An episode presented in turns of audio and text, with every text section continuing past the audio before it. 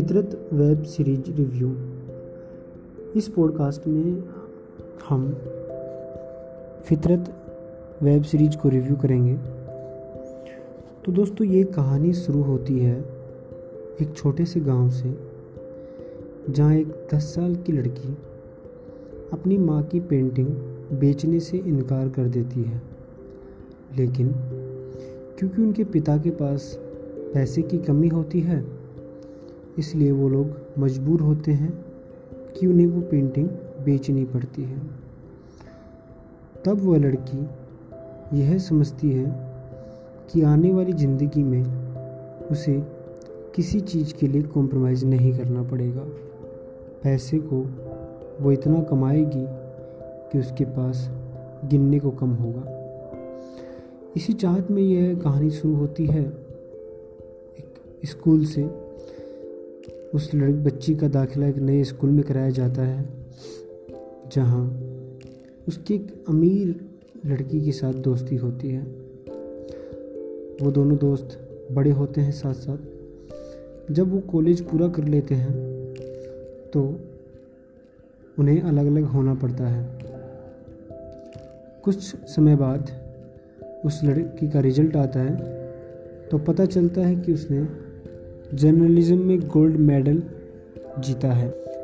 वह दिल्ली जाना चाहती है अपनी दोस्त के पास, ताकि वहाँ जाकर वह अपनी ज़िंदगी को नए आयाम दे सके। वह घर से दिल्ली के लिए निकल जाती है, लेकिन उसकी दोस्त वहाँ नहीं होती।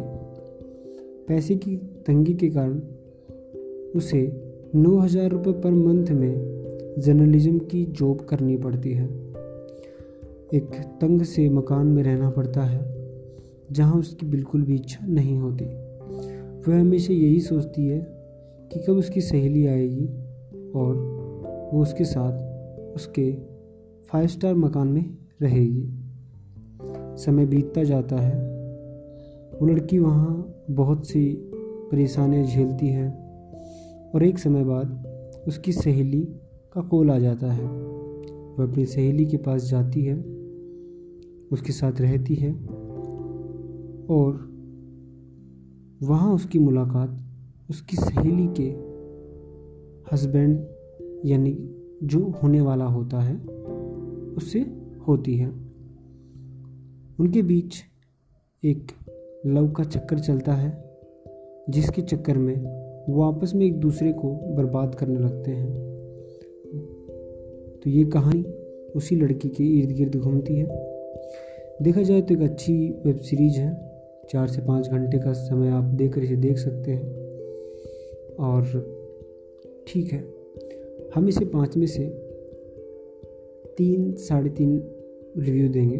उससे ज़्यादा नहीं, क्योंकि कुछ खास इसमें इतना है नहीं। वैसे वेब सीरीज़ आप देख सकते हैं। वेब सीरीज़ में लव रोमांस भी दिखाया गया है। लेकिन इतना नहीं है। ये अडल्ट वेब सीरीज़ भी नहीं है।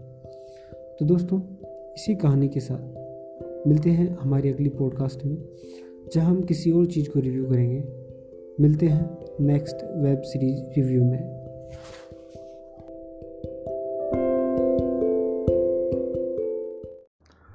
तो आ गए आप लोग। चलिए। आज के इस एपिसोड में हम बात करेंगे एक नई फ़िल्म, आर आर आर के बारे में। तो क्या है आर आर आर में? दरअसल आर आर आर फ़िल्म है राइज रोर एंड रिवेंज के ऊपर। आप फ़िल्म में देखते हैं एक से बढ़कर एक सीन जब आपको खुद को यह एहसास होता है कि कहीं ना कहीं आप फ़िल्म से जुड़े हुए हैं। फ़िल्म तीन घंटे की है और तीन घंटे में एक मिनट भी आपको ऐसा नहीं लगता कि आपको ये फ़िल्म नहीं देखनी चाहिए। फ़िल्म पूरे फ्लो में चलती है। सीन एक से बढ़कर एक हैं और इस फ़िल्म ने फिर साबित कर दिया कि एस एस राजामौली जब फ़िल्म बनाते हैं तो शिद्दत से बनाते हैं। ये बॉलीवुड की उन सभी फ़िल्मों को दूर कहीं पछाड़ के आगे निकलती हुई एक शानदार फ़िल्म है। अगर आपने अब तक ये फ़िल्म नहीं देखी है तो आपने ज़िंदगी का एक बहुत शानदार लम्हा मिस कर दिया है। आज अपनी टिकट बुक करें और ये फ़िल्म ज़रूर देखें। कहानी शुरू होती है गाँव की एक छोटी सी बच्ची से, जिसे अंग्रेज़ अपने साथ अपने महल में ले जाते हैं। ये फ़िल्म अंग्रेज़ों के उस समय की है जब भारत गुलाम था। जब उस गाँव का एक गडरिया, जो कि अपने गाँव की उस बच्ची को बचाने के लिए अपने साथियों के साथ निकलता है।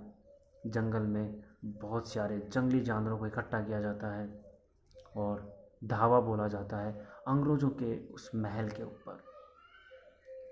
वहीं दूसरी ओर अंग्रेज़ों की हिफाजत के अंदर उन्हीं का एक साथी होता है जो कि खुद हिंदुस्तानी है, लेकिन लड़ाई अंग्रेज़ों की तरफ़ से कर रहा है। फ़िल्म का सस्पेंस ख़राब नहीं करूँगा। ये बता के कि आगे क्या होने वाला है। पर आप इस फ़िल्म को देख के बिल्कुल भी ये महसूस नहीं करेंगे कि आपने अपनी टिकट के पैसे वसूल नहीं किए। फ़िल्म पूरे फ्लो में चलती है। शानदार एक्टिंग शानदार डायरेक्टिंग और शानदार गानों के साथ फ़िल्म चलती है आगे। फ़िल्म में सारे सीन एक से बढ़कर एक हैं और कुछ सीन तो ऐसे हैं जब आपको लगेगा कि काश इसकी जगह मैं होता। बहुत ही शानदार अभिनेताओं के साथ ये फ़िल्म बनाई गई है। मैं ज़्यादा बताना चाह रहा हूँ, लेकिन